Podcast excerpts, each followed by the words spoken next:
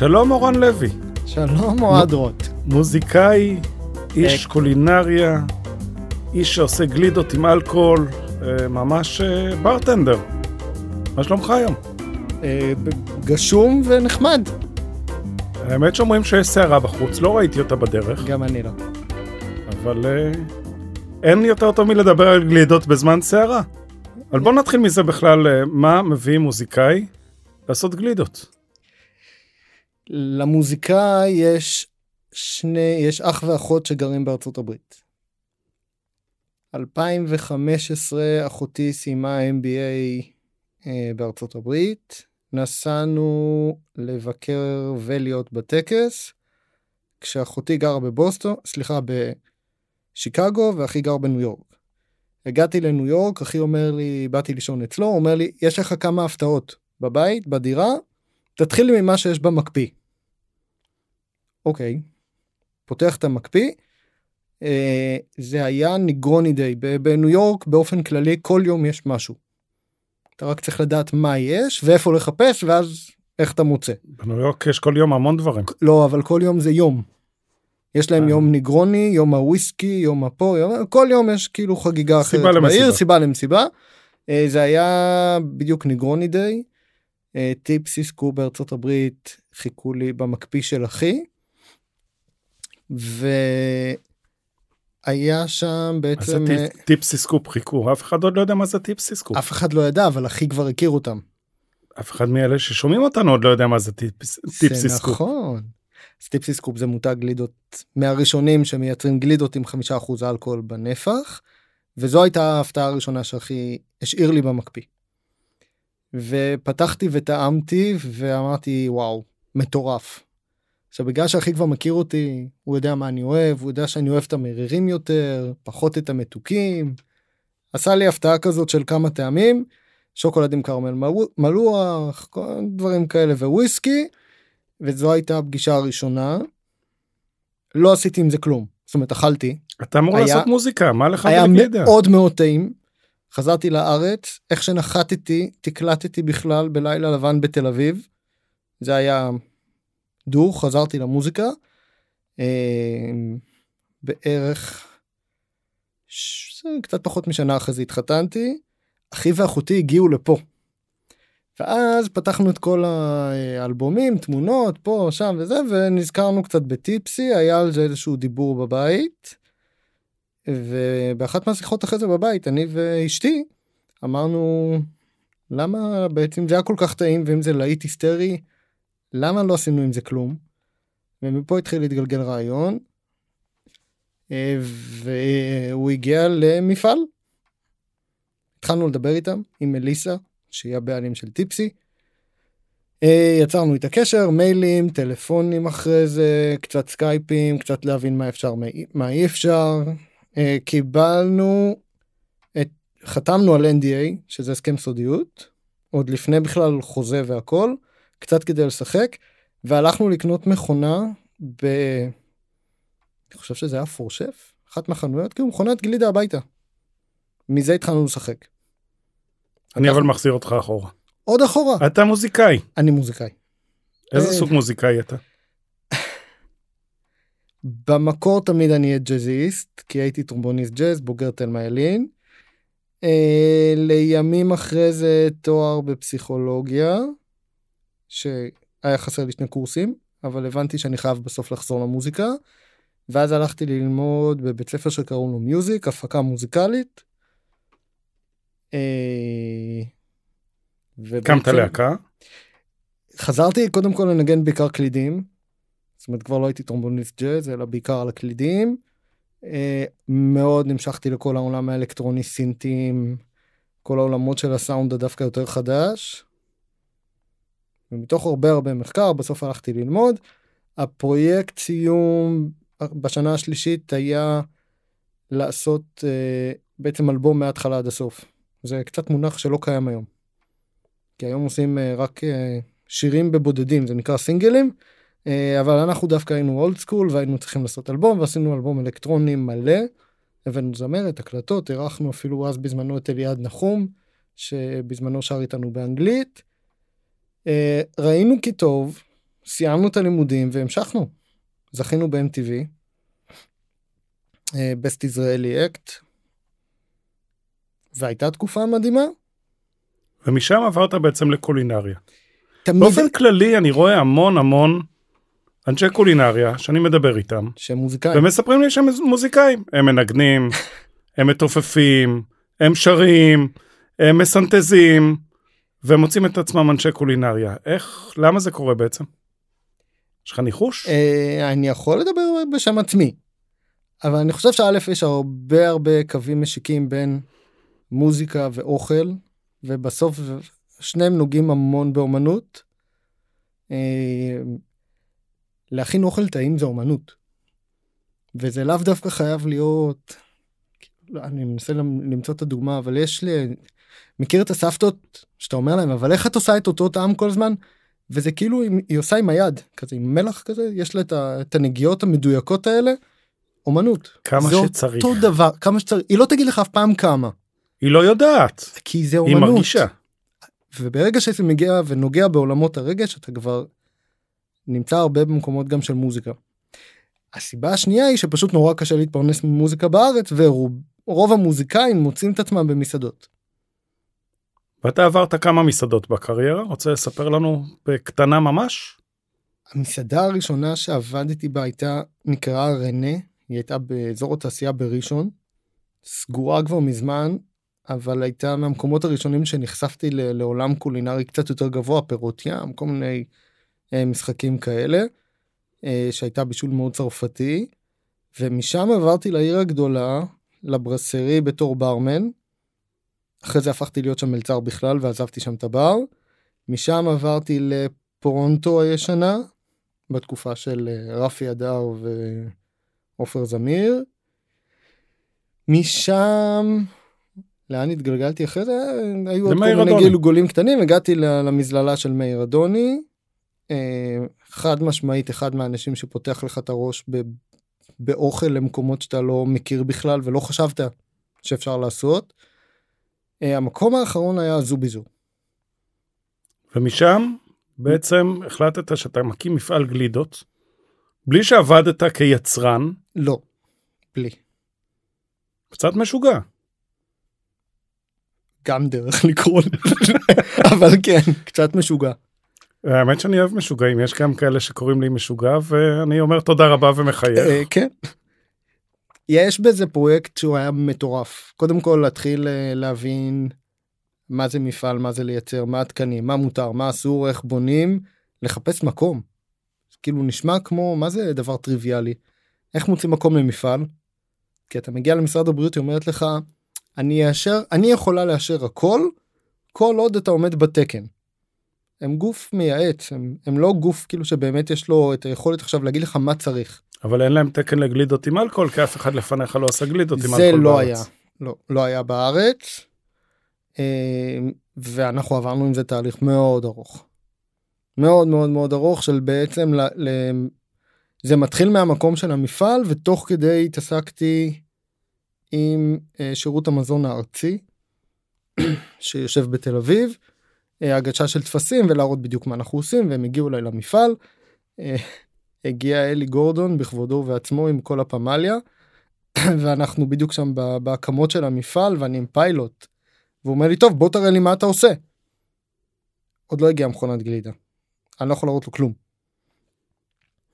וזה היה כזה טוב מתחילים מפה פה יהיה פיסטור ואני בסדר פיסטור ומה אחרי זה לוקח את הקופסה עובר לאיפה שהמכונת גלידה הוא מסתכל עליי עם מבט כזה של לא רגע יש עוד כמה שאלות בדרך.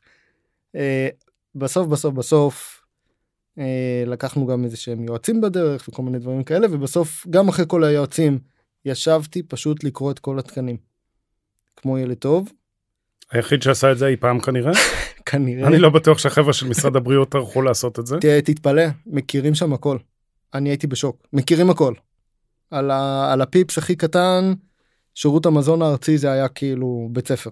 הם, יודעים הכל הם יודעים בדיוק איזה טמפרטורות מה יש מה כתוב מתי היה חידושים אה, איזה רוויזיה יצא באיזו שנה ומה היא כוללת הם יודעים. אבל אה, בניגוד למקומות אחרים בעולם שאם אתה רוצה לפתוח מפעל אתה מקבל תוכנית פעולה כך זה מה שאתה צריך לעשות אז אצלנו זה קצת אחר. אתה קצת מחפש את עצמך אבל הקמנו בסוף את המפעל אה, ובנובמבר 17 הייתה מכירה ראשונה באתר אינטרנט של גלידה עם אלכוהול. עכשיו אני לוקח אותך קצת אחורה, להסביר לנו מה זה בכלל גלידה. איך התחילה גלידה?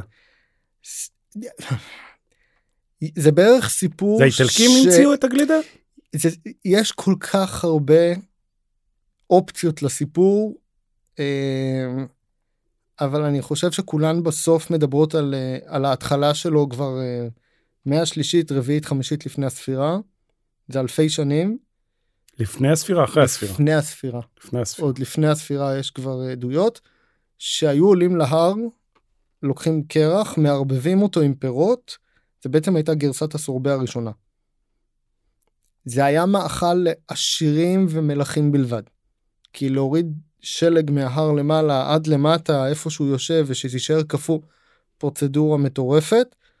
אה, ועכשיו לך תקטוש לזה את הפירות ואנחנו מבינים שזה נמס מאוד מהר. אה, פריבילגיה. זה במשך שנים היה משהו שאי אפשר היה, האדם הרגיל לא, לא יכל להתקרב לזה בכלל.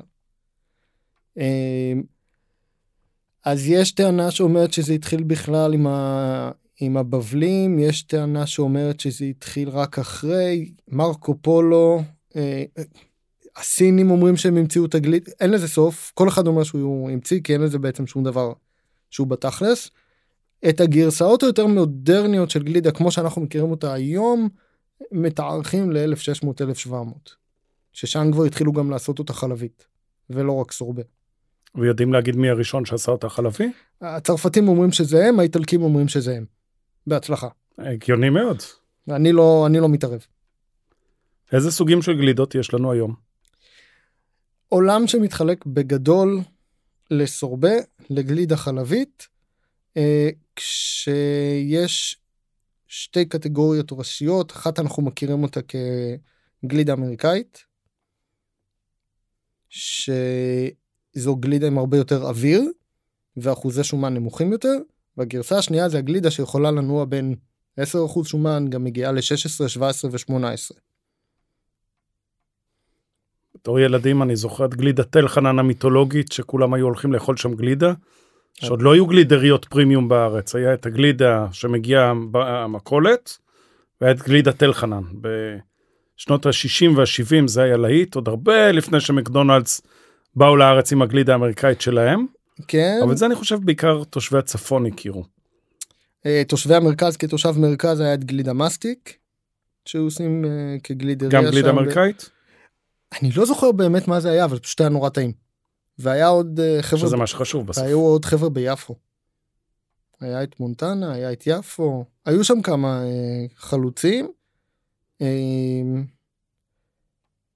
והגלידה החלבית שהיא אה, מה שקוראים גלידה איטלקית או אמריקאית, גלידה קשה, גלידה קשה היא לא דווקא הגלידה האמריקאית בואו נחלק יש גלידה אמריקאית שזו הגלידה הרכה יותר והמנופחת באוויר. אוקיי, הרבה גלידות שאנחנו מכירים אותן כגלידות תעשייתיות היום משתמשות עדיין במרכיב הזה של לנפח קודם כל ולהוסיף אוויר. זה תהליך כדי לייצר מרקם יותר פלאפי, יותר כדי קל. לחסוך בחומרי גלם בגדול. אוקיי. זאת אומרת זה, זה מתכון הרבה יותר רווחי כי אוויר לא עולה לנו כסף. סלאש עולה לו הרבה משקל. פחות. אין לא לו... נפח אבל אין לו משקל. ולכן הרבה פעמים כלומר מוכרים בליטרים ולא בקילוגרמים. בדיוק. אם, אם תסתכל על, אה, על אריזות של גלידות אה, נקרא להן היותר תעשייתיות אתה תראה שיש חצי ליטר 300 גרם. אוקיי. איפה ה- איפה ההפרש הרי אם זה היה רק מים או רק חלב אז היינו מגיעים פחות או יותר לאותו מספר. יש הבדל אבל גם בין הג'לאטו האיטלקית לבין הבן אנד ג'ריז ו- והגלידות האמריקאיות. הן שתיהן נחשבות טעמים לגלידות שונים. נכון הן שתיהן נחשבות לגלידות מהסוג הקשה לא מהגלידות הרכות לא soft serve באנגלית שזה soft serve זה מה שאנחנו מכירים כגלידה אמריקאית. זה המונח בעולם הגלידות. אה, חבר'ה כמו וניליה עכשיו שפתחו חנות שלמה שהיא רק soft serve. לדוגמה. אה, מקדונלד שעושים רק soft serve ועכשיו יש להם ממש חנות קונספט רק לזה. הצד השני מתחלק לשני חלקים בעצם מה שהאיטלקים באו ואמרו אנחנו לא רוצים את כל אחוזי השומן הגבוהים 10 15 18 אנחנו לא רוצים. והם בעצם עושים גלידה עם מתכונים שהם טיפה שונים והם נקראים ג'לטו ואחוזי השומן שלהם גם יהיו טיפה יותר נמוכים. אנחנו מדברים על 6-7 אחוזי שומן. הם עשו את זה מטעמי בריאות? למה הם לא רצו אחוז שומן יותר גבוה? בוא רגע נדבר אוכל ככל שאוכל בוא יותר... נדבר מה זה גלידה.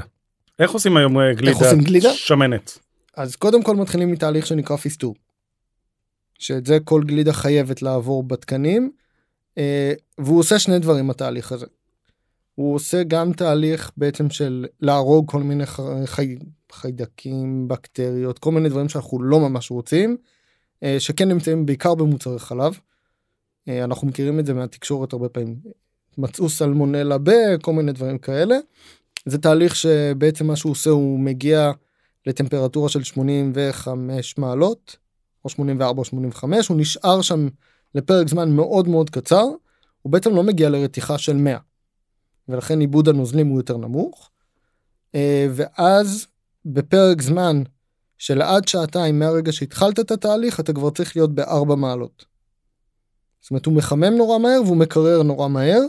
הדבר הזה מייצר איזשהו סטרס לכל מיני אה, דברים אה, שאנחנו לא רוצים שיישארו שם ובעצם אנחנו הורגים אותם. כשיש תמיד תמיד תמיד איזשהו אחוז מאוד מאוד מאוד מאוד קטן ששורד אבל בגלל שאחרי זה זה נכנס להקפאה הוא הופך להיות זניח. אז זה דבר אחד שהתהליך הזה עושה והדבר השני שהוא עושה זה הוא עושה הימגון הוא בעצם לוקח את כל התערובת ומחבר אותה. כבר בשלב הראשון הוא מטפל במולקולות שומן הוא מפרק אותם בעצם בחימום ואז ברגע שאתה מוסיף גם חלמונים או כל מיני דברים אחרים הוא הופך את הכל לתערובת מאוד מאוד חלקה. ברגע שזה מגיע לארבע מעלות יש לנו בעצם שתי אופציות או ישר לעבור למכונת גלידה אה, שאנחנו פחות עושים את זה אנחנו נותנים לתערובת טיפה לעמוד. לרוב עד 4-5 שעות בתקן מותר גם עד 16. אומרת, מה המטרה של לתת לחומרים לעמוד? נחזור רגע לקולינריה. ברור. מכיר את זה שאתה מכין תבשיל ומתי הוא נהיה יותר טעים? זאת אומרת זה מעמיק להם את הטעמים? בדיוק. Okay. זה אוקיי. בדיוק מה שזה עושה. זה כמו תבשיל זה יום יומיים אחרי שזה גם אפילו במקרר אתה פתאום מחמם בולונז ואתה אומר בואנה זה הרבה יותר טעים עכשיו. אותו תהליך בדיוק. זה הכל טיפה יותר מתחבר הטעמים מתהדקים יותר הווניל יותר מחובר לשמנת לחלב הכל שם נהיה הרבה יותר אחיד. ובשלב הזה אנחנו מכניסים את זה בעצם למכונת גלידה. כשבגרסאות היותר אה, אמריקאיות כי בעצם יש לנו הרבה יצרנים גדולים היום שמה שהם עושים הם דוחפים אוויר בצורה מלאכותית. בעצם הם עושים את התהליך של הסופט סרב גם בגלידה קשה. הם פשוט מוסיפים עוד אוויר. לפני שמכניסים את התערובת הזאת לתוך המכונה. כשהמכונת גלידה בעצם מתחילה לעבוד מה שהיא עושה היא מסתובבת כל הזמן ומורידה את הטמפרטורה. רגע אבל מה נכנס נכנס נכנסת השמנת נכנס סוכר ממה אנחנו מתחילים המון סוכר שמנת חלב אה, בבלנס מסוים תלוי מתכון סוכרים כי בלי סוכרים אנחנו לא נקבל בסוף גלידה מרכיבי טעם כאלה ואחרים. אוקיי. בסדר? תבלינים אם אנחנו עושים איזשהו משהו שהוא אחר מלח גם נחשב שם לרוב כן יהיה איזושהי נגיעה קטנה מאוד של מלח. כדי להעצים טעמים. כדי להעצים טעמים. חד משמעית. ואחרי שכל הדברים האלה עברו את המפסטרת ובעצם עמדו וקיבלת איזושהי תערובת מאוד מאוד אחידה אה, זה עובר בעצם למכונת גלידה בניגוד לדברים אחרים פה בעצם יש מה, הל, איזשהו הליך מאוד מאוד מיוחד כי אתה מקפיא את הדברים תוך כדי שהם מסתובבים כל הזמן. יש או בוחש או משהו שכל הזמן מסובב את התערובת תוך כדי הקפאה כדי לגרום לקריסטלים להישבר ולא בעצם להישאר קפואים. הדוגמה הכי טובה כדי להמחיש מה זה אומר זה לקחת uh, ובעצם לנסות להכין גלידה לבד בבית ולשים אותה במקפיא. אם אנחנו לא כל מסובבים אותה קצת, הקרח שיש בפנים, כל- אה, בדיוק. מה שהמכונת גלידה בעצם עושה, היא מפרקת את אותם כבישים. ומייצרת את המרקם החלק שאנחנו מכירים בעצם בגלידה. זה בעצם מה שגורם גם לגלידה שמוציאים אותה והיא אה, מפשירה קצת ואוכלים, מחזירים לפריזר, הרבה פעמים היא מקבלת את הקריסטליזציה של הקרח, בדיוק. שעושה אותה לא כיפית. זה מרקם, המרקם נהרס. הטעם בדרך כלל לא ייהרס כי אתה לא הוספת כמעט שום דבר. המרקם הזה של החלק, השומני יותר, הנעים, הכיפי, נעלם. בעצם זה מה שעושה המכונת, המכונת גלידה. טכנית, אם אנחנו עכשיו נפשיר גלידה, אבל נכניס אותה חזרה לתוך המכונה, ברמה של המרקם אתה תקבל חזרה את אותו מרקם. יש גם חשיבות למהירות ההקפאה אחרי ייצור הגלידה? במכונת גלידה ביתית אפשר להגיע לתוצאות באותה רמה כמו במכשור מקצועי? עם המתכון זה? זה לא יהיה, זה אף פעם לא יהיה בדיוק אותו דבר. אבל אפשר להגיע לתוצאות מאוד מאוד גבוהות. אנחנו את הגלידות הראשונות שהכנו בבית, היו פגז. באמת, כאילו, היו פגז בוא נדבר קצת על הסוכר. על הסוכר. יש הרבה אנשים שנמנעים מגלידה בגלל שיש בה יחסית כמות גדולה של סוכר. חבל? סתם לא. אה, חבל לך כיצרן גלידה, זה נכון. סבבה לגמרי. אבל בוא ספר לנו קצת על החשיבות של סוכר, ב... המשחק של הסוכר בגלידה והמשמעות שלו. בעולמות הגלידה אנחנו מתעסקים בעצם כל הזמן בשני פרמטרים בו, זמנים, בו זמנית כשאנחנו בונים מתכון. מרכיב אחד הוא מרכיב של המתיקות, כמה זה יהיה מתוק בתחושה בפה. המרכיב השני הוא להגיע לטמפרטורת ההקפאה שאנחנו רוצים. את שני הפרמטרים האלה עושים עם סוכר. זאת אומרת שבלי הסוכר אנחנו לא נגיע בעצם לשום דבר שכופה. לסוכר יש אה, מונח שנקרא כוח הקפאה. אוקיי, אה, מה שאנחנו כן צריכים רגע להבין זה שיש כמה וכמה סוגי סוכרים. אין סוכר אחד. יש לנו כמה סוכרים. הסוכר הרגיל שאנחנו מכירים זה מה שנקרא סוכר לבן. קנה סוכר שלוקחים טוחנים עושים להם אה, בעצם איזשהו משהו שהוא עדיין יחסית טבעי. אה, ההגדרה שלהם תהיה אה, כוח הקפאה 100. אוקיי, זה אוקיי. נקודת הבסיס. נקודת הבסיס. מפה אנחנו עכשיו מגיעים לעוד כל מיני ומיני סוכרים שהם אה, ברובם כן יהיו מסונתזים הם לא יהיו זאת אומרת אין סוכר כזה בטבע. זה כבר אה, תהליכים כימיים. אה, הידוע ביותר אולי זה דקסטרוז. ששם אנחנו גם מקבלים ערך גליקמי אחר שזה מה שרוב האנשים יודעים עליו. אבל הוא גם במקום להיות עם כוח הקפאה של 100 הוא עם כוח הקפאה של 200. אוקיי, זאת אומרת שאם אנחנו נשים את אותה כמות של אה, סוכר לעומת אותה כמות של דקסטרוז אנחנו נוכל להגיע לרמה של הקפאה יותר גבוהה. שמה היתרון של זה כיצרן גלידה? יש סתם דוגמה בוא נדבר רגע על איך עושים סורבה. לכל פרי יש כבר סוכר. שהוא חלק מתוך הפרי. מהמם. עכשיו אם אני רוצה להגיע ובעצם להגיע למ... לאיזשהו מרקם אחיד בין כל הסורבטים שלי, אני צריך לדעת איך לאזן אותם. ואם אני מאזן אותם לא נכון, אז חלק יהיו קצת יותר פלאפים, חלק יהיו מוכוונים לטמפרטורה אחרת. בסוף בגלידריה, שזה בדרך כלל מה, מה שאנחנו מכירים, המקפיא הוא על באזור המינוס 12. זה אומר שאם עכשיו דיברנו על כוח הקפאה וכוח ההקפאה יהיה חזק מדי, אז אנחנו בעצם נביא את. את הגלידה בעצם עם נקודת ההגשה של המינוס 12, אנחנו נביא אותה למינוס 15. אז אנחנו יכולים להגיד, אה, בקטנה, כולה מינוס 3. זה מאוד משמעותי למי שאחרי זה הולך להגיש את הגלידה. מה, פה הוא צריך תהיה- להילחם בדיוק. ולא יכול... אה, סלאש, אם הטמפרטורה תהיה במקום מינוס 12, מינוס 9, אז, הגל... זה- אז הגלידה לא ו- מחזיקה. כן, אוקיי, ואז אתה מקבל בעצם גם הפרשים של מרקם. דבר אחד נוסף שלא אמרנו זה שבסוף התהליך אחרי המכונת גלידה אנחנו גם נותנים שוק. מה שנקרא שוק פריז. אוקיי. אה, שזה שזה בעצם, בבית אי אפשר לעשות. את זה בבית אי אפשר לעשות. מכשירים מיוחדים מגיעים בסביבות המינוס 40. אמ, לא טמפרטורה שיש לנו בבית. בעצם המטרה היא לעשות אה, אחידות לכל המוצר. שגם הליבה תהיה קפואה בדיוק כמו הבחוץ. אוקיי, עכשיו חוץ מסוגי הסוכר, מה קורה אם רוצים להשתמש בממליק, בממתיקים טבעיים? בסילן, דבש, אה, מייפל טבעי, איך זה ישפיע על הייצור של הגלידה? אז אנחנו רגע, עוד פעם, אנחנו מדברים כל הזמן בשני מישורים. הבאתי לך גם כמה טעימות בכוונה כדי להבין את התחושה שיש בין סוכר לדקסטרוז לסוכר אחר שנקרא מלטודקסטרין, אוקיי, אוקיי? ואתה יכול לטעום. תביא. יש לך פה סוכר רגיל. תתחיל דווקא מה, מהסוכר הרגיל, כדי לקבל רגע את הבום של המתוק. אתה מנסה להרוג אותי. בוודאי. אתה יודע שאני נמנע מסוכר אתה איש באופן עקרוני. פולאו, אתה נ- ת- כפית, לא עכשיו את כל ה... הבאתי קצת. זה אפילו לא היה שמינית כפית. קורט, כמו שסבתא שלי הייתה אומרת. קורט. וזה מאוד מתוק. בתחושה. זה מאוד מתוק, עכשיו אנשי הפלאו מקללים אותי, למה? כי הם רוצים גלידה בלי סוכר. רגע, אנחנו תכף נגיע לזה. אה, אתה עובר אחרי זה למלטו. מלטו. מלטודקסטרין מיוצר מהמילנים, עובר איזשהו תהליך, ואתה תראה שרמת המתיקות שלו היא אחרת.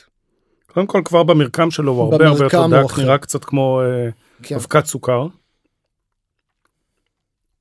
הוא אחר לגמרי, יש לו ממש אה, מין טעם לוואי מוזר על הלשון. נכון? הוא לא נעים והוא לא טעים. למה נכון. להשתמש בזה? הוא מייצר מרקם, כי אמרתי, כמו שאמרנו לפני זה, יש את הצד של כוח ההקפאה, ויש את הצד של המתיקות.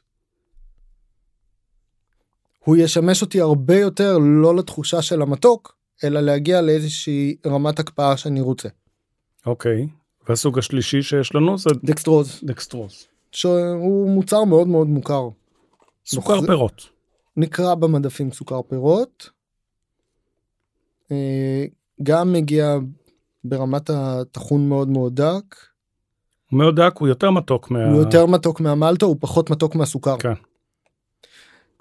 ואז אנחנו רגע נדבר על דברים אחרים כמו דבש, אה, מייפל, מה עוד יש לנו? דבש, סילן. מייפל, סילן.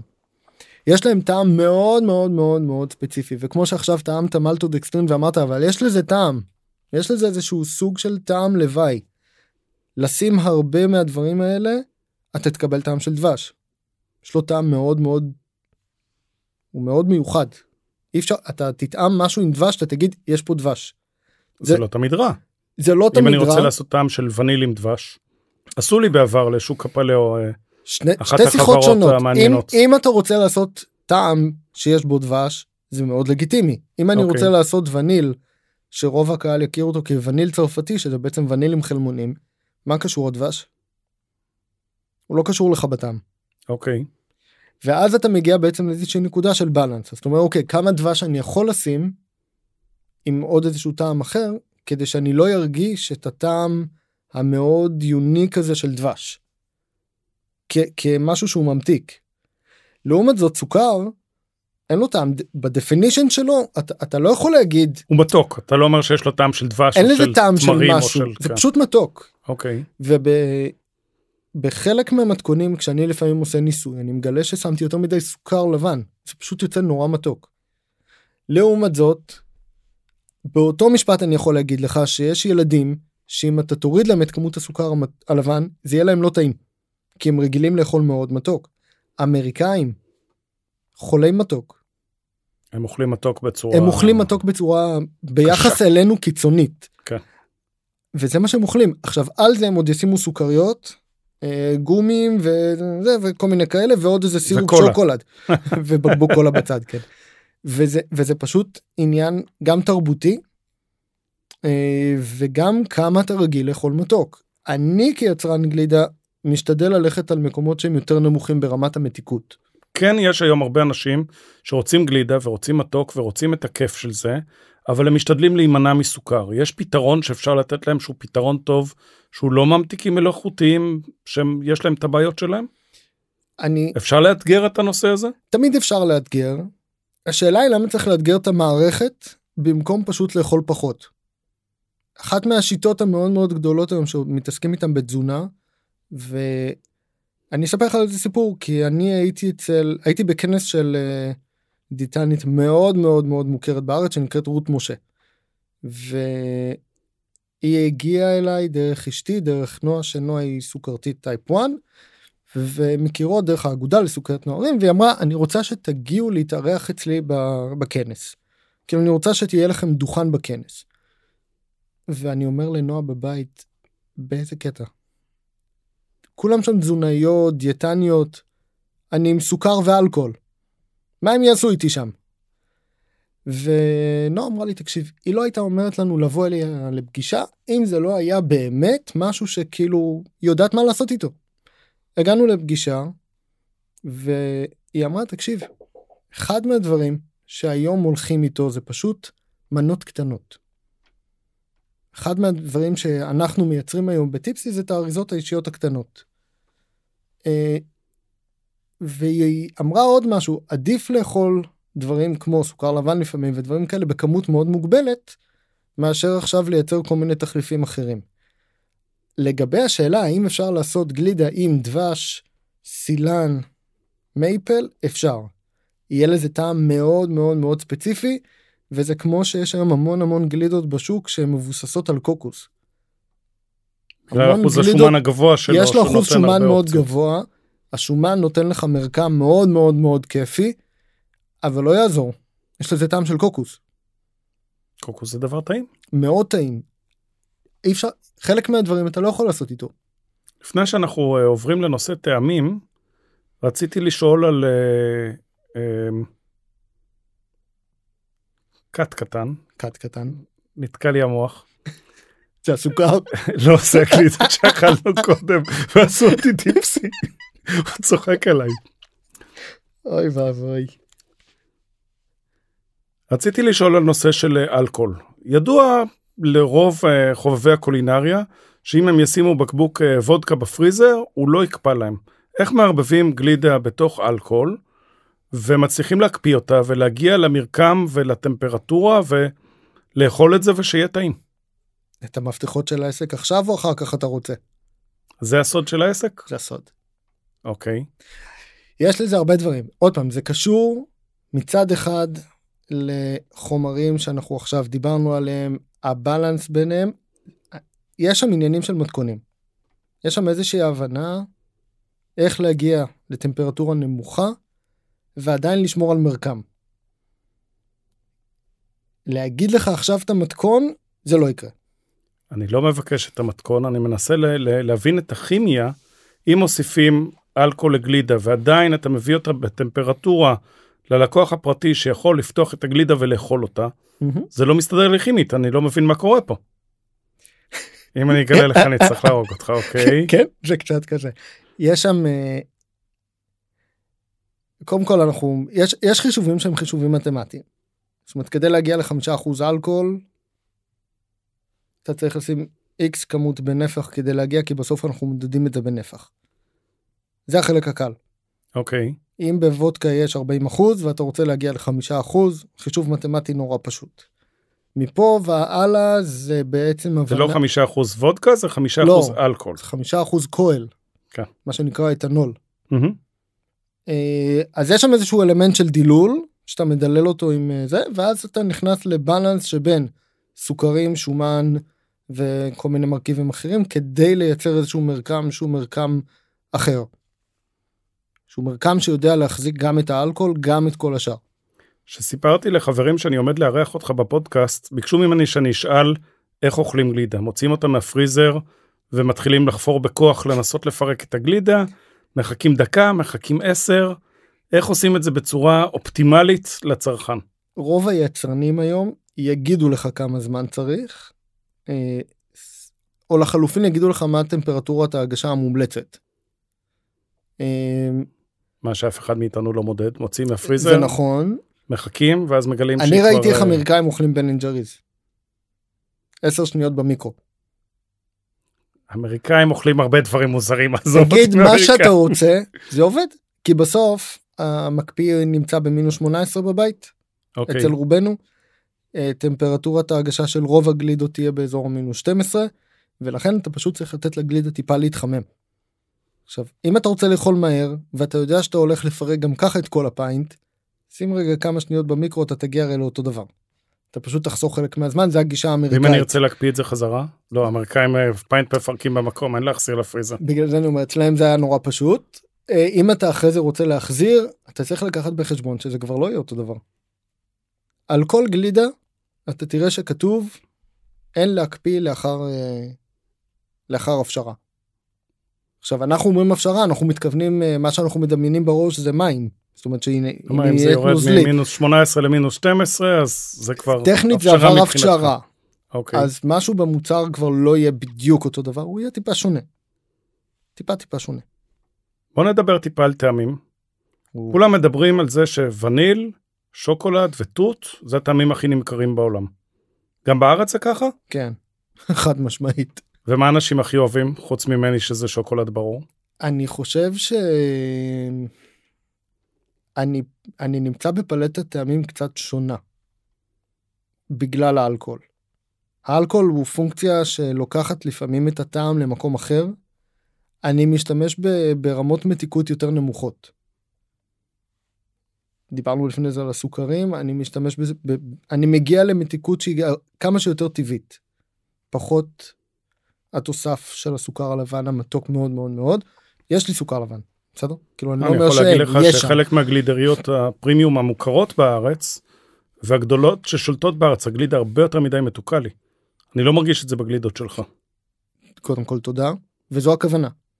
הדבר השני שאני מכוון זה למינוס 18. זאת אומרת, אני, אני מראש מכוון את הגלידות למקום של קהל בבית, בניגוד לגלידריות שמכוונות לאיזה טמפרטורה? באזור המינוס 12.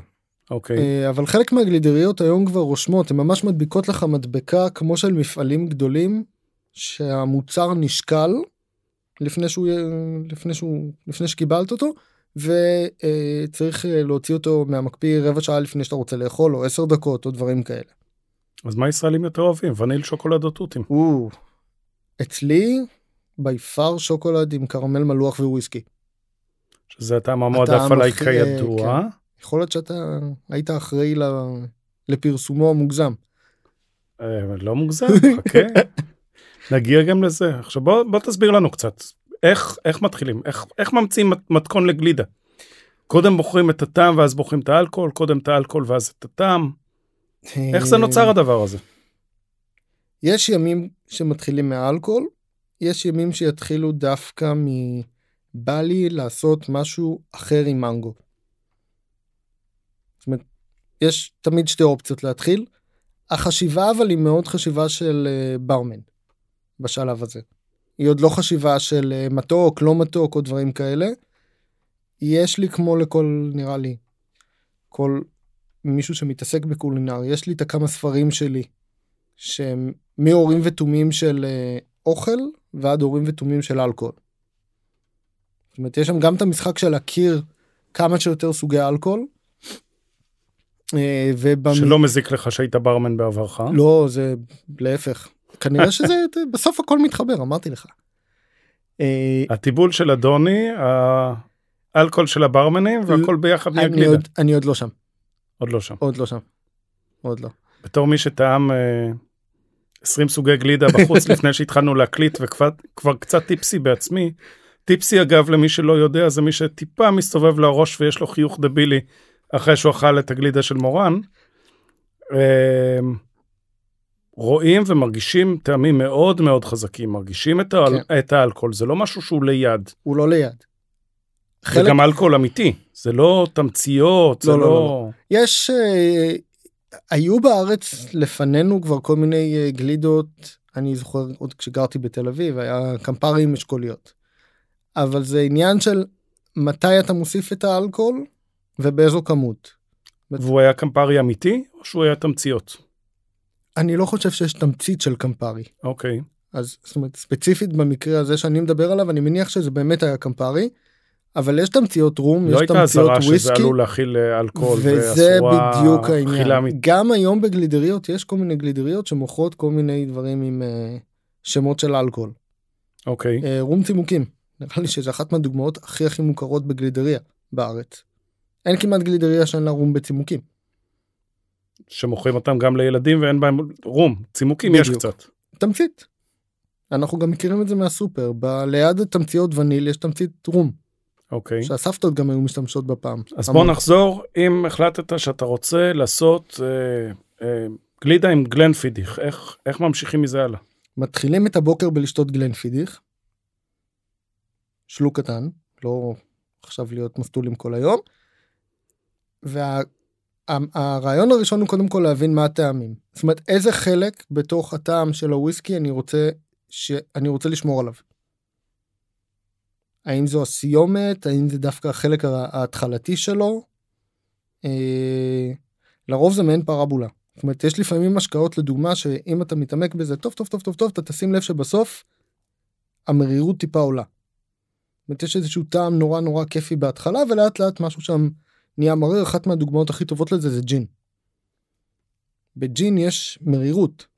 חלק מהערר, חלק ממה שמרכיב, המרכיב המרכזי של ג'ין, הוא, הוא באמת מר. איזה טעם יש לך עם ג'ין? ליצ'י. ליצ'י, ג'ין וננה. אמ, שהוא סורבה, הוא לא גלידה שצ'מנס. הוא סורבר, כן. הוא ישר מטיס אותך לאיזה חוף אה, עם שמשייה ו... וים. כן, הוא הטיס פה הוא כמה כיף. אנשים לזה, הוא כיפי נורא, הוא מאוד פרשי. אני חושב שזה אחד מהטעמים הכי קוקטיילים שלי. במהות. למה בחרת את הליצ'י לשים עם הג'ין? אה, אז היו שם הרבה משחקים ובליצ'י יש לדוגמה משהו בפרי שהוא לא מאוד מתוק. ליצ'י זה לא כמו לאכול עכשיו תות שדה. תות שדה יש בו משהו מאוד מתוק. ברמת אוקיי. המתיקות שלו הוא, הוא במתיקות גבוהה. בליצ'י יש משהו שהוא מאוד פרוטי. ואחד מסוגי האלכוהול הכי פרוטים בריח הוא ג'ין. יש משהו בג'ין שהוא מאוד, לי לפחות, הוא מאוד מאוד כל פרוטי. העשבים שבו. כל העשבים, כל, יש בו משהו נורא כיפי.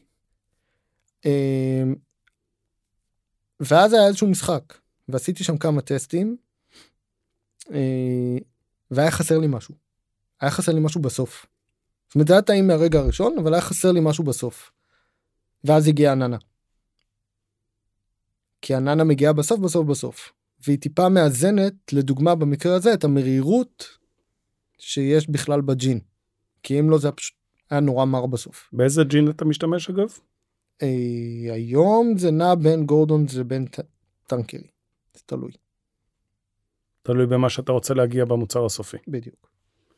ואתה ובמחיר.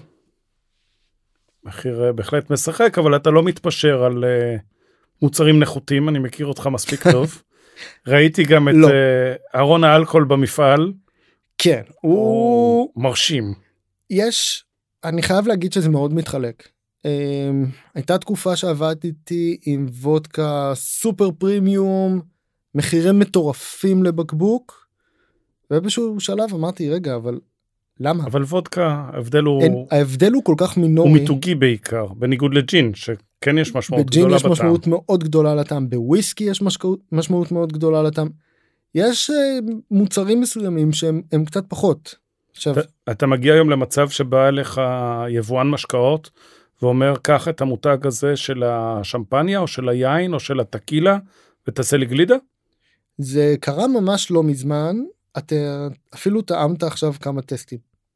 אוקיי. לפני שנכנסנו, כולם של אותו יצרן, של אותו יבואן במקרה הזה, כן זה קורה. זה קורה, זה, יש בזה משהו נורא נורא כיפי. כל הזמן להמציא. מהצד שלי אבל זה עוד יותר מאתגר. כי... כי כשאני עושה את המתכון לבד, אני יכול להחליט את מי אני שם בפרונט. כשאני צריך לעבוד עם מותג, המותג חייב להיות בחוץ. כן, ברור. אני לא יכול עכשיו להחביא אותו בפנים ולעטוף אותו נורא נורא יפה ולהגיד "אה, זה מה יש. אה, הוא חייב להיות בחוץ וזה אתגר מאוד מאוד קשה. אז אתה בעצם בוחר את הפרי, בוחר את האלכוהול, ואז מתחיל לשחק את משחקי הסוכר ואת ההתאמות ואת ה fine-tuning שיביא אותך לאן שאתה צריך? כל התורה על רגל אחת. זה מתחיל היום כבר משל... משלבים שמן הסתם אי אפשר לעשות כמות מאוד מאוד גדולה בטסטים. אז גם כשאני עושה טסטים אני עושה אותם אה, בגרסאות שהן לא לגרסאות מכירה בכלל. זאת אומרת זה רק כדי להבין באמת את החיבור של הטעם. אה, ולאו דווקא עכשיו אה, בכמות מטורפת. כי כל טעות קטנה שם יכולה לי עכשיו לעלות מאות אם לא אלפי שקלים אם זה אלכוהול מאוד יותר יקר. ואם זה פירות מאוד יקרים אז גם. אה, עושים טסטים קטנים. אני עושה טסטים של שלושה קילו, ארבעה קילו גג. יש היום מסעדות שעובדות עם הגלידה שלך? לא. למה בעצם? Yeah, אני, אני חושב שזה בעיקר עניין של מחיר כל עוד אתה בוטיקי ואתה קטן ואתה מביא חומרי גלם ואני לא מוכן כרגע להתפשר על חומרי הגלם אמ, אז אתה נמצא במקום שהמחיר שלך מראש הוא גבוה. אה, ולמכור את זה למישהו שהוא עכשיו יהיה בעצם היד השנייה שלך כדי למכור את זה לעוד מישהו וזה לא משנה אם זה מעדניה אה, או, או במקרה הזה יהיה איזשהו שף. אה, המחירים פשוט מראש הם טיפה יותר גבוהים אני מכיר את העולם שלהם אני מכיר את התמחורים שלהם. אני יודע איך מתמחרים מנה במסעדה הייתי שם. כן, אבל בסוף מגישים לך כדור גלידה, קינוח במסעדה יקרה בתל אביב נע ברמות של 40, 50 ו-60 שקלים בלי בעיה בכלל. ואתה, התמחור של האחד לשלוש שמלמדים בספר, שזה תמחור של מסעדנים, בולע את זה בקלילות. זה נורא תלוי, כי אתה כרגע מדבר על זה מהמקום רק של ככדור גלידה. אבל ברגע שאתה מכניס את מרכיב האלכוהול בפנים, אתה מכפיל גם אותו בשלוש. המחיר הוא יותר גבוה. של מוצר מהסוג הזה. מקבלים מוצר אחר לגמרי, אי אפשר להשוות את זה לגלידריה רגילה. אתה לוקח פיינט של טיפסי אה, ביד, יש לך בפנים, אה, לא יודע, עוד אה, צ'ייסר או שניים של וויסקי, ואז פתאום אתה לא נראה יקר. אז בוא נחזור אחורה, אחורה, אחורה. כשהתחלתי את העסק, בעצם יכלתי לקחת אותו לשני כיוונים. יכלתי לקחת אותו או למקום שבו אני מכוון לזה שאני אייצר כמויות מאוד גדולות, אבל אני, זה יבוא על חשבון חומרי גלם יותר זולים וכל מיני טכניקות אחרות כדי להוריד סלאש לנפח ביותר אוויר ולא לשמור על הגלידה אה, יותר קשה עם מרקם יותר אה, צפוף, זאת אומרת יותר, אה, יותר דחוס. ואז אפשר היה להוריד את המחיר. ברגע שאני עשיתי את הבחירה שלי ללעשות מוצר שהוא באמת פרימיום, שאני, הכנסת אוויר היא לא מלאכותית, היא רק מתוך זה שזה מסתובב בתוך מכונה. זה ההבדל בין שני סוגי מכונות. אה, יש את המכונות עם קומפרסור ממש, קומפרסור שדוחף אוויר פנימה לפני ואז מייצר מזה את הגלידה ויש את, ה, את, ה, את המכונות שהן אה, יותר ארטיזינליות וזה מה שאנחנו עובדים איתו אצלנו במפעל אה, וזה מייצר מוצר אחר לגמרי. ואני מראש אמרתי שאני מכוון את זה ממקום של לתת לקהל שלי, שבסופו של דבר מראש כיוונתי את זה לקהל פרטי, ואנחנו התחלנו לעשות משלוחים הביתה ב-2017, הרבה לפני הקורונה של גלידה, אה, למקום שהלקוח שלי יוכל לקבל תמורה מדהימה למוצר מדהים. זה לגמרי הצליח. אני יכול לספר שההיכרות שלנו התחילה עוד לפני שהתחלת לייצר בכלל. נכון. גיא בנגד, חבר משותף, התקשר ואמר לי, תשמע, יש לי חבר, הוא הביא מארצות הברית איזה פטנט, הוא הולך לעשות גלידות עם אלכוהול, אתה חייב לטעום. ואז ניהלנו את השיחה הראשונה, עוד לפני שהיה ייצור, עוד לפני שהיה משהו. זו הייתה השיחה שלך עם גיא בנגד, אני קיבלתי שיחה, יש לו אירוע בערך בעוד שלושה חודשים, אתה תהיה מוכן? אה, זה נכון. כזה. זה נכון, וגיליתי ב... בתקופה של שוק הפלאו והרבה אירועי בשר שעשיתי, ואני די מוכר מהעולם של הבשר, שבעצם לאכול סורבה אלכוהולי בסוף ארוחה אה, כבדה של בשר, גם באירועים פרטיים שעשיתי פה ושם לחברות ולאנשים פרטיים, יש בזה משהו נורא פרשי, נורא רענן. נכון. אנשים מחפשים את המתוק אחרי אוכל, אפשר להתווכח אם זה כן, כן טוב או לא טוב, לא באתי להתווכח, באתי... אה, להבין שבעצם קצת אה, סורבה, אה, מה הסורבעים שאתה מוכר הכי הרבה? פטל עם לימונצ'לו והליצ'י. והליצ'י. אז לאכול אה, קופסה כזאת קטנה של, אה, של סורבה, אחרי שאכלת אסדו, שומני ואנטריקוט ו- וסטייקים אחרים ו- והרבה בשר, זה מאוד פרשי, זה הרבה יותר כיף מאשר אה, פרי. וזה בטח הרבה יותר כיף מאשר איזושהי אה, עוגה כבדה או איזשהו קינוח כבד. זה משאיר אותך מאוד פרשי ובא לך ישר עוד אחד. ובגלל זה אני לא מצליח להבין איך אין את זה יותר במסעדות. זה נראה לי ממש מתבקש. אז קודם כל זו נקודה דבר שאני אקח בחשבון שבמסעדות אה, יש גלידות זאת אומרת זה לא שאין גלידות יש להם גם גלידות וגם סורבטים בסוף.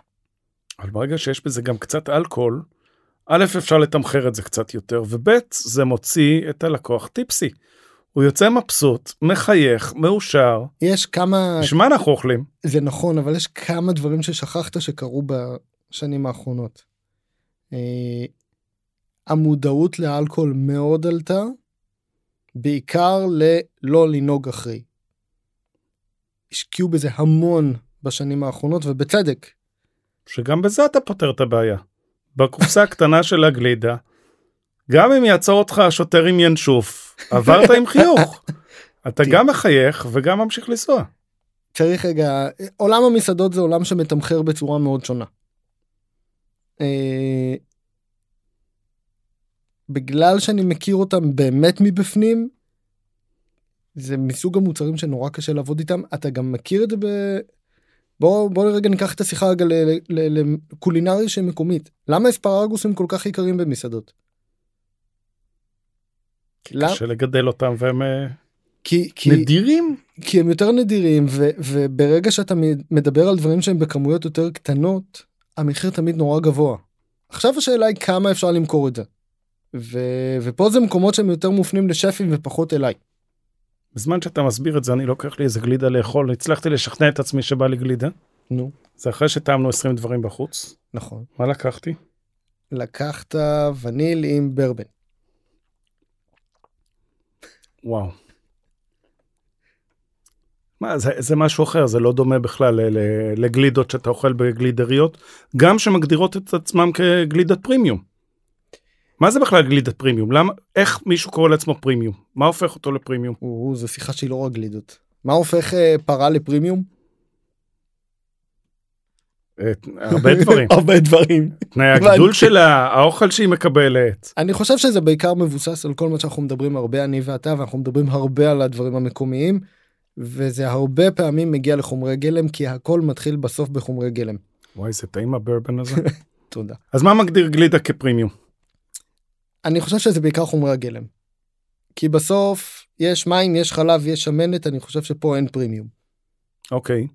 הרבה יותר קשה להשיג חלב פרימיום אנחנו לא נמצאים באנגליה שיש איזה לא יודע מה מחלבת עיזים ספציפית שגדלה על איזה הר שמייצרת איזשהו משהו מאוד אחר למרות שגם גם פה בארץ עשיתי משהו שמתעסק עם, ה, עם העניינים האלה למשק כפאים שיש להם זן מאוד ספציפי של עיזים אבל אין פה הרבה כאלה.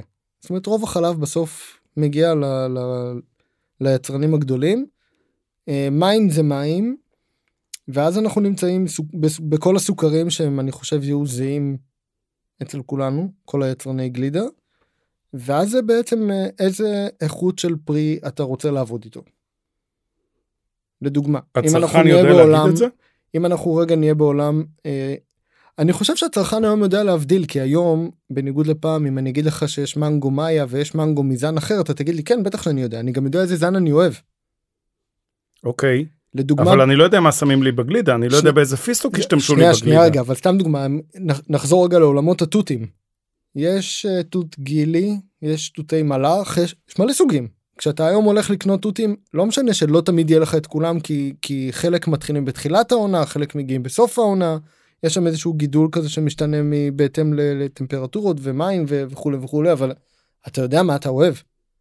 אם היום אני אתן לך אה, ביסט של אה, תות מלאך אתה תגיד לי כן מכיר את הטעם. גילי אגב זאת האחיינית של אה, ספי ממשק ימיני בצופית. אנחנו הם פיתחו את התות הזה. אנחנו מכירים מצוין כי אפשר להשיג את טיפסי שם. וואלה. כן. אחד מהנקודות היחידות שיש טיפסי. משפחה השם. מדהימה חקלאים אמיתיים. אבל עוד פעם בסוף בסוף בסוף חומרי גלם. אם אתה רוצה לעבוד עם זנים של תותים יותר נמוכים אתה יכול. הם יהיו פחות מתוקים הם יהיו פחות בשרניים. הלקוח ירגיש ו... את זה או שהסוכר יפצה על זה? אם אתה יודע איך לאזן את המתכון מספיק טוב יכול להיות שאתה תוסיף סוכר ברמה לא ברמת הפרי. אבל בסוף יש לו הרבה משמעות כי יש לו אחוז מים מסוים בפנים יש לו אחוז מתיקות טבעית כל הטעם שלו. תשתמש בחומרי גלם ואנחנו רגע נלך לעולמות השוקולד. גם בשוקולד יש כל כך הרבה מיצרנים קטנים לא משנה שאין לנו פה קקאו בארץ אז לא באמת התהליך לא באמת מתחיל פה. אבל יש פה הרבה יצרנים היום שהם גם יצרני שוקולד. מהצפון ועד אה, אזור ירושלים. כן. יש. עכשיו השאלה עם איזה שוקולד אתה רוצה לעבוד. ואז אתה אומר רגע רגע רגע אולי אני בכלל צריך לעבוד עם uh, ולרונה. כי זה הרי השם הכי מדובר בעולמות השוקולד אין קונדיטור שלא יגיד לך זה השוקולד זה אבקת קקאו זה יש לו הכי הרבה עומק זה הטעם הכי טוב. עכשיו המחירים לקילו הם מטורפים. הם פשוט מטורפים בלבלים האלה. הבאתי לך פה שתי טעימות. אחד זה שוקולד 67 ואחד זה שוקולד שהוא 85 אחוז. שניהם זה אותו יצרן. ניתן? אה, אם נגיע לזה. ובגלל שאני יודע איזה גלידה אתה הכי אוהב אצלי. אז שוק... אתה יודע שאני אעדיף את ה-85 כ-67 יהיה לי מתוק מדי. לא, אתה... אבל בוא ננסה. לא, אתה טועה. וואלה? אתה טועה. ה-67 זה ה favorite שלך. אבל זה שוקולד מאוד אחר. בטעימה של אה, מטבע שוקולד עצמו הוא, הוא מתוק לי יותר מאשר בגלידה. עניין של בלנס. אבל זה, זה העניין שגם פה אני חייב לקחת בחשבון את רמת המתיקות של השוקולד. לא רק כמה סוכר יש בו, מה שאת זה כולנו הם יכולים לראות בתווית האחורית של הפחמימות. אתה גם מתכונאי וגם כימאי. אה, גלידה זה כימיה. אה, ואז אתה אומר אוקיי זה 67 תטעם את ה-85 ואתה תגלה עולם אחר. קודם כל ה-67 היה מאוד מאוד פרוטי. הוא מאוד מאוד פרוטי. ובגלל זה במקרה הזה הוא, אני בחרתי אותו ספציפית לעבוד איתו בשוקולד קרמל מלוח וויסקי. ה-85 אתה ישר מגלה שהוא משהו אחר.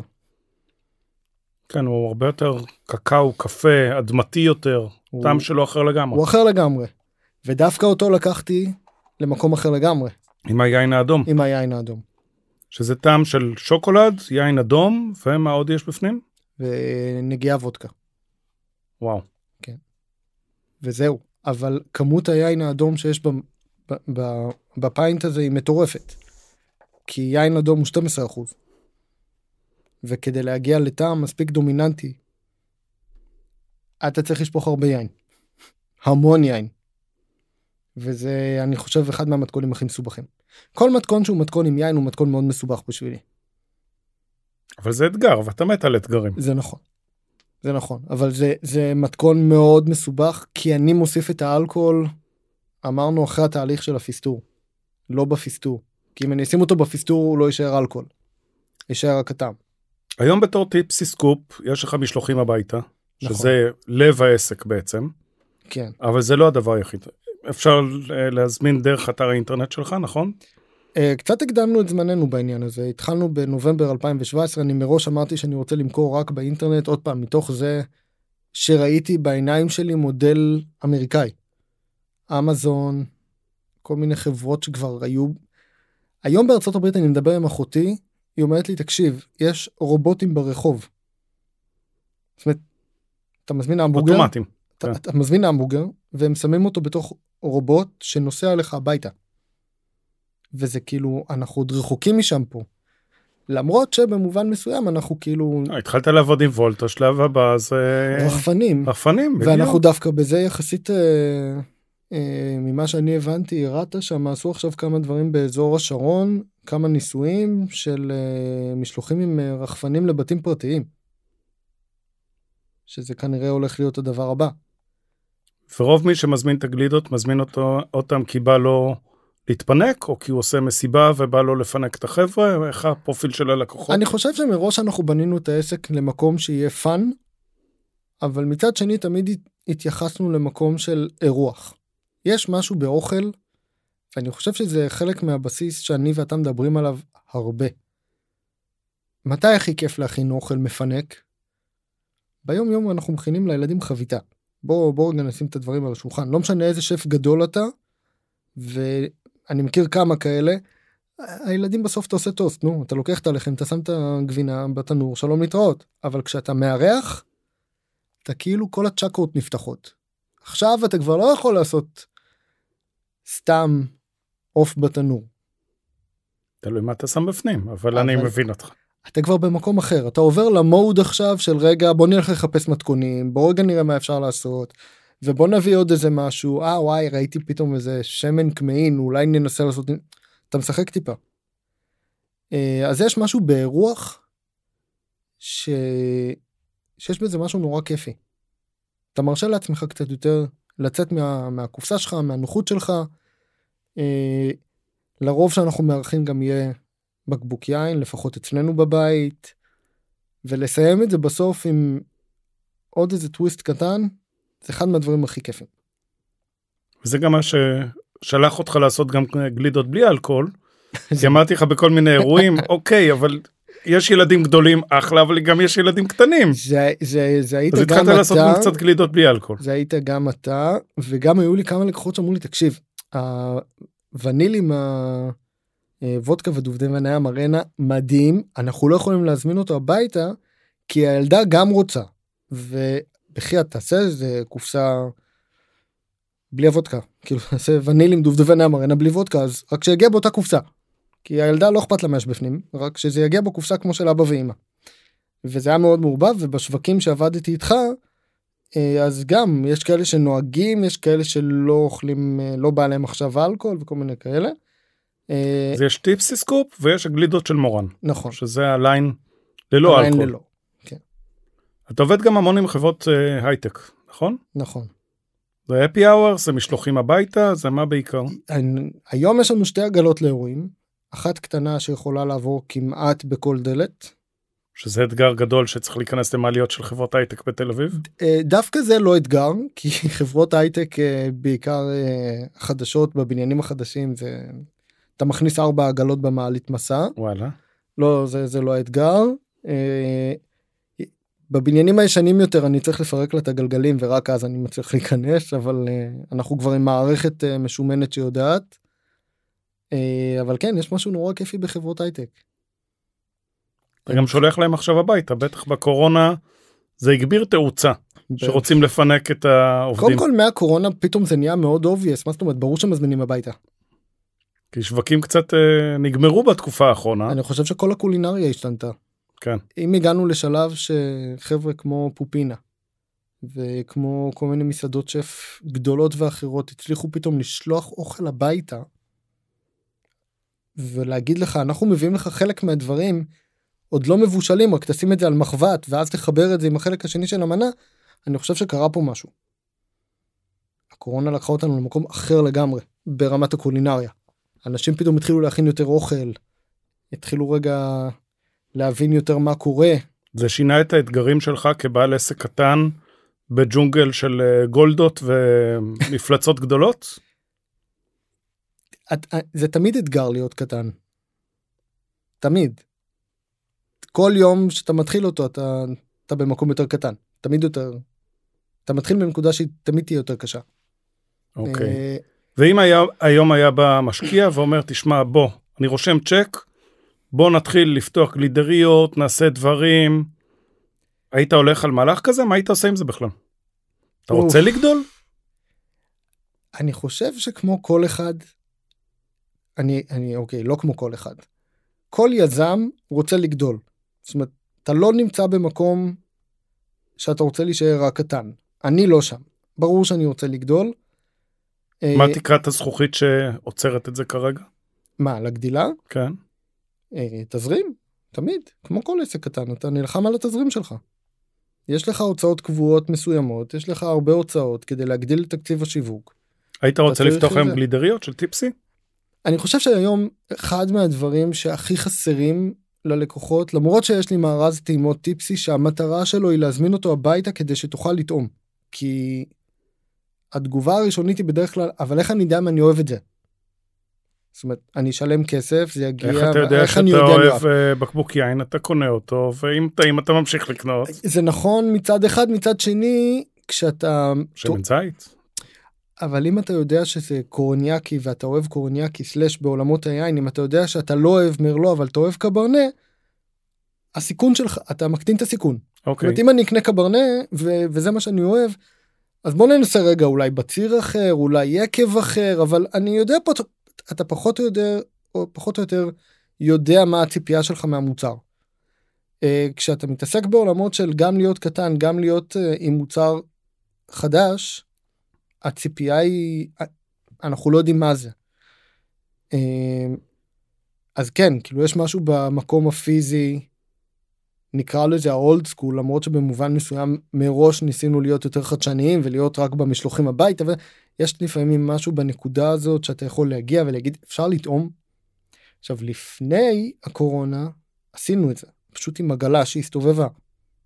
הייתי בשווקי הפלאו ובאירועי בירה בכל- שעשינו ביחד. גם בשווקים שלך. אנשים ו- היו עומדים עם כפיות ותואמים. ותואמים. ואתה, אנחנו גם הגענו לזה שיש לנו עגלה עם שישה טעמים וזה זה בול הטעימות שאתה צריך כי הרי בסוף זה או שוקולד או וניל או איזשהו או תות או מנגו פרי פיסטוק. או משהו אתה כאילו אתה בסוף אתה מגיע נורא מהר למה שאתה באמת אה, מה, מה שאתה באמת אה, הכיוון שאתה רוצה ואתה אוהב. אה, זה חסר היום. חסר לי זה חסר בטירוף המפגש הזה עם האנשים באירועים פתוחים שהם יכולים רגע לעבור לטעום ולהגיד את זה אהבתי את זה לא אהבתי. בלי אוקיי. המחסום עכשיו של לחכות שזה יגיע הביתה. לדוגמה. אבל לאן היום הייתי לוקח? שאלה טובה. כנראה של... לתקציבי שיווק יותר גדולים. שיכירו אותך. בדיוק.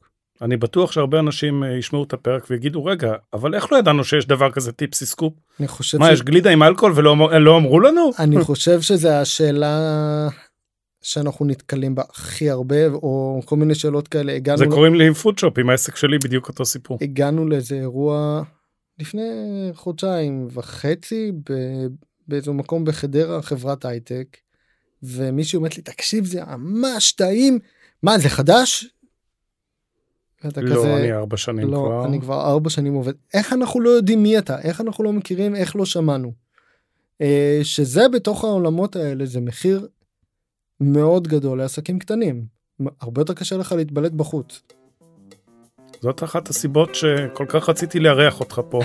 ולספר למאזינים של קולינריה מקומית של הפודקאסט של קבוצת הפייסבוק מה זה טיפסי מי זה מורן קצת על גלידה קצת לעורר חשק וטעם המון המון תודה שבאת תודה רבה ובוא לך. נחזור לאכול גלידות ולהיות עוד יותר טיפסי ולחשוב יש מה, רכבת לא צריך לנהוג הביתה ולחשוב מה הטעם הבא. מה יהיה הטעם הבא אה, חייב להיות עם שוקולד למה? בסדר, אני אעשה לך גרסה עם שוקולד. ביי ביי. תודה שהאזנתם לעוד פרק של הפודקאסט קולינריה מקומית. אני מקווה שגם היה לכם כיף וגם קיבלתם ערך ולמדתם דברים חדשים. אם אתם אוהבים קולינריה ונהניתם, אתם מוזמנים להירשם למעקב. ואם יש לכם מה להגיד, לספר, אורחים שאתם חושבים שכדאי לראיין לפודקאסט, אתם מוזמנים ליצור קשר דרך קהילת הפייסבוק של קולינריה מקומית, להשאיר לי הודעה פרטית או דרך האתר פודשופ, ואני אשמח להגיב, לארח ולשמח את כולנו.